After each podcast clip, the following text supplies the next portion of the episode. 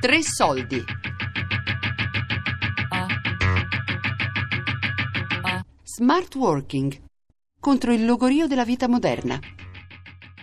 Di Alessia Rapone.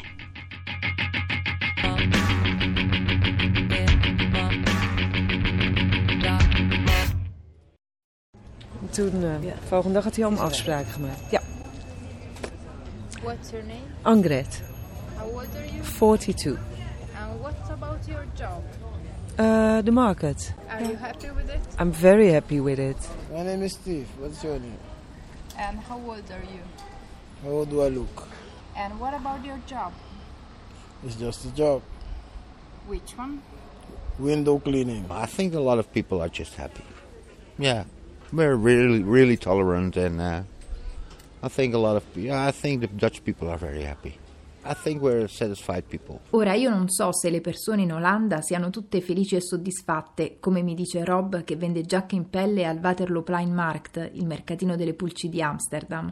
Forse sono solo più smart, si prendono il loro tempo, un po' come fa Albert, direttore d'orchestra dell'Opera di Amsterdam, che conosco in un caffè poco distante dalla piazza del mercato.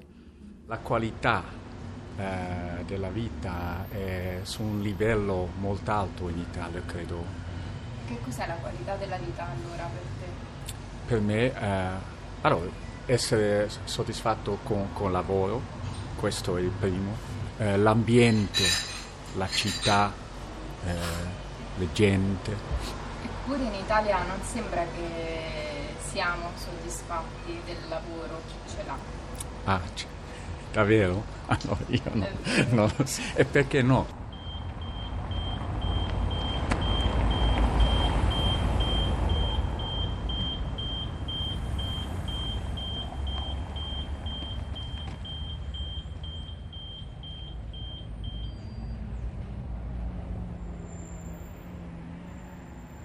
Torno in Italia col dubbio che lo smart working non abbia solo a che fare con le variabili spazio-tempo che saltano, ma che sia un concetto un po' più ampio e quindi più difficile da comprendere e realizzare.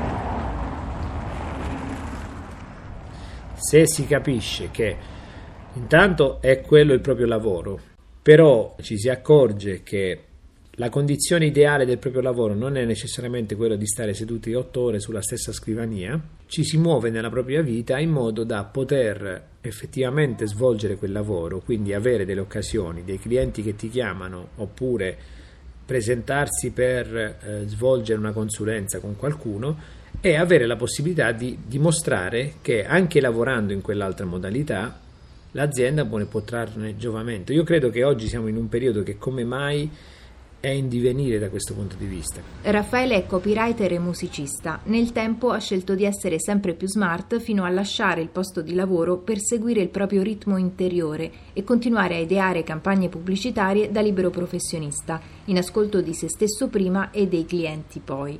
Lo smart working è forse anche questo, l'obbligo morale a organizzare al meglio il lavoro per sé e per gli altri, dentro e fuori un'organizzazione. E non, è, non è indispensabile trovarsi fianco a fianco. Certo, sarebbe molto più bello, aiuta lì dove, dove ci sono le condizioni, perché non farlo? Ma eh, si può anche diciamo, muoversi su altri livelli. Io per anni ho appunto calcolato che eh, avevo dalle una e mezza alle due ore eh, quotidiane eh, dedicate al mio spostamento per raggiungere il posto di lavoro, per andare da una riunione all'altra. Ri- risparmiare su questa ora, su questa mezz'ora di spostamento, con tutto lo stress collegato, eh, si guadagna anche in termini di produttività, nel senso che se io mh, esco di casa alle 9 per trovarmi sul posto di lavoro massimo diciamo alle 10, io potrei trovarmi davanti al computer alle 9 e aver già lavorato al- dalle 9 alle 10, che ne so, alla redazione di un testo.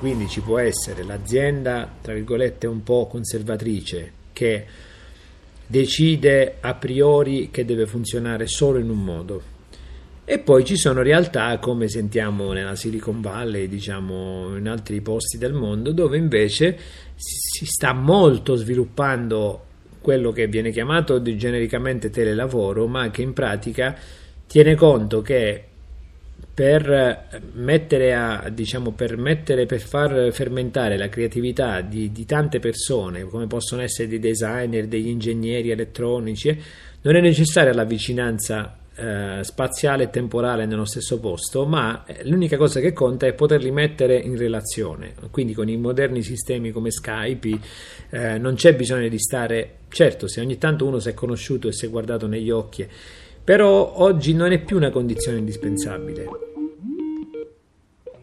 Pronto? Ciao. Ciao Nicoletta, mi senti? Mi senti?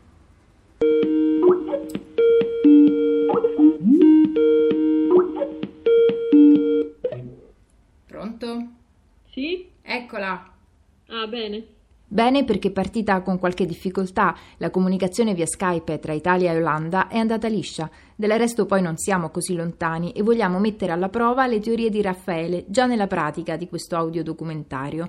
Se il lavoro agile deve essere, che cominci fuori orario e senza luogo nell'intervista a Nicoletta, medico pneumologo, ha lasciato Milano per amore e da otto anni vive in Olanda col marito e un bambino piccolo.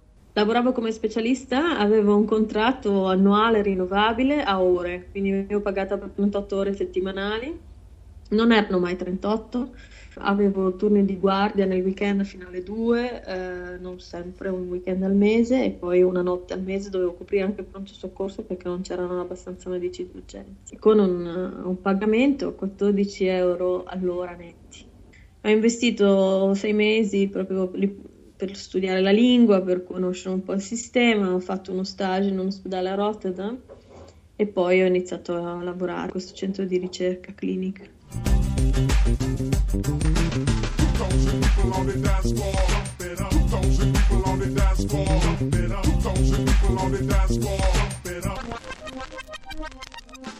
Però vedo mio marito, per esempio, lavora al Ministero di Giustizia e là hanno ricostruito mh, due anni fa un nuovo ministero che hanno inaugurato proprio alla fine del 2013 proprio con quest'idea. Hanno costruito uh, posti per il 70% del personale, calcolando che c'è sempre una percentuale in vacanza, una percentuale eh, che lavora da casa, proprio per incentivare il lavoro da casa. E, e niente, vabbè, io essendo medico adesso lavorando comunque con i pazienti è un discorso che per noi purtroppo non può funzionare però sì, ci sono diverse strutture che lavorano così. Mm, quindi ogni mattina praticamente, per esempio, mio marito si deve cercare la, la, scrivania dove lavorare. Le uniche persone che hanno una scrivania fissa sono i grandi manager, quindi i direttori generali subito sotto il ministro e le segretarie. Poi gli altri spaziano, hanno ognuno un laptop e hanno un armadietto, quindi ogni pomeriggio mettono il laptop nell'armadietto e la mattina cercano insomma, chi, chi prima arriva meglio alloggia, ecco. È chiaro che ci vuole l'esperienza, la maturità, la capacità di capire cosa con una determinata unità di tempo si può realizzare e cosa no, per evitare appunto incomprensioni eh, quando è troppo tardi. E quindi rispetto alle, alle condizioni reali, le variabili di tempo e spazio, il lavoro deve adattarsi, cioè bisogna essere onesti e capaci di dire abbiamo 10 ore, possiamo fare questo, non possiamo fare quest'altro, quindi evitiamo di concentrarci su quest'altro. Questo è in pratica il lavoro. Concentrazione. Concentrazione e focalizzazione sugli obiettivi. A differenza nostra, eh, qua l'aspetto personale è molto importante, quindi non so, la pausa per esempio te la devi prendere, non è che sei un figo se lavori come era a Milano, no? che più lavoravi più eri figo e poi magari, cioè qua c'è il momento in cui devi prendere la pausa è per te stesso, cioè se no eh, cioè, non ha senso che tu dimostri che lavori dalle, dalle 8 all'una senza pausa. E comunque la stessa cosa, tu sei pagato per esempio per 8 ore giornaliere, magari non è il mio caso, io sono pagata per 9, però se tu mh, mm, dopo le 9 ore stai ancora là a scrivere, non, non è un, un pregio. Perché? Perché tu hai 9 ore e devi sfruttare quelle. Quindi se tu stai più a lungo significa che non sei efficiente. E poi per loro il tempo libero è importante. Così come è importante tutto l'aspetto personale che devi scrivere in un curriculum, cioè da noi non viene quasi mai menzionato, comunque non interessa. Qui è importante scrivere quanti figli hai, che- quali sono i tuoi hobby, Ehm, perché cioè, c'è un aspetto della persona anche. Nessuno vuole il maratoneta, ecco.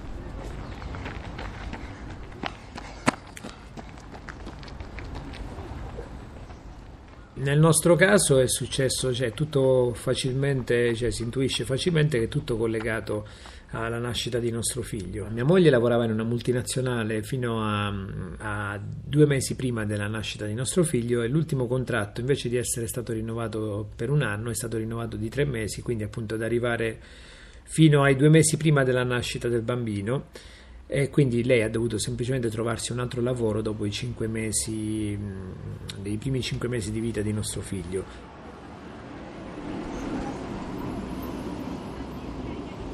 Eh, ci sono dei, ehm, come si dice, ehm, degli asili molto efficienti. Quindi eh, i bambini praticamente hai una maternità che è breve, sono quattro mesi. Mm, quindi a partire dal quarto mese il bambino lo puoi portare all'asilo nido e ci può stare fino alle sei. E niente, quindi c'è tutto un sistema che garantisce, mm, uno mette in conto che più o meno una donna mm, lavori quattro giorni alla settimana, ci sono anche degli uomini, mio marito lavora quattro giorni, cioè lui lavora full time, però si è ridistribuito le ore in modo da avere un giorno libero, quindi qua c'è proprio il Mama Day e il Dad Day, ci sono molti uomini che hanno un giorno libero, anche perché gli asili ci sono ma costano, quindi molto spesso conviene spendere un giorno in più a casa e guadagnare poco di meno che non eh, pagare l'asilo. Ti dico, quando mio figlio andava all'asilo, adesso a scuola spendevamo per tre giorni a settimana 1000 euro al mese.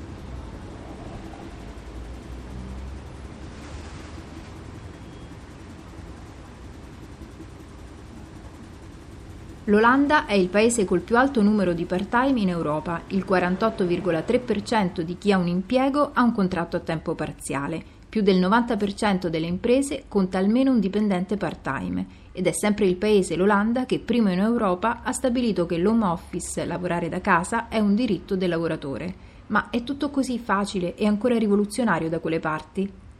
C'è sempre il rovescio della medaglia, cioè io qua eh, conosco diverse persone, comunque ho avuto quattro persone che conosco, più o meno amici, che sono andati in burnout. Una persona deve essere assolutamente, cioè, c'è il protestantesimo, il calvinismo dietro, eh, quindi Mhm. lavora, lavora, lavora.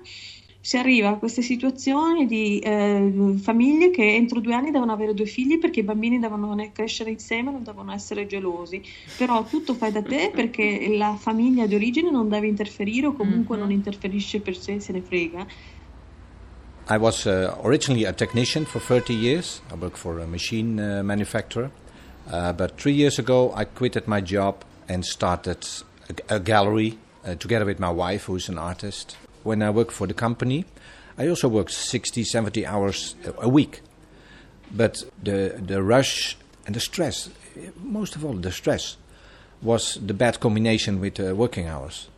And, and now I make also 70 hours, but it's, it's, like, it's like having fun all day. And yeah, there comes a moment in your life you have to make a certain step, otherwise, you never do it. Del resto viene un momento nella vita in cui devi fare quel passaggio, altrimenti non lo farai mai. Per Peter è stato lasciare l'azienda in cui aveva lavorato come tecnico per 40 anni e aprire la galleria al centro di Amsterdam insieme alla moglie artista. I ritmi stressanti e le ore di lavoro erano un mix micidiale per lui. Le ore di lavoro sono rimaste, ma da tre anni a questa parte ogni giorno è divertimento.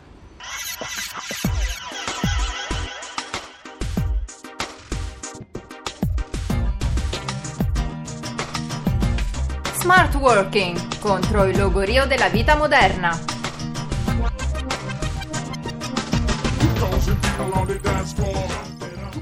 Smart Working contro il logorio della vita moderna di Alessia Rapone, seconda puntata. Domani la terza puntata alle 19.45.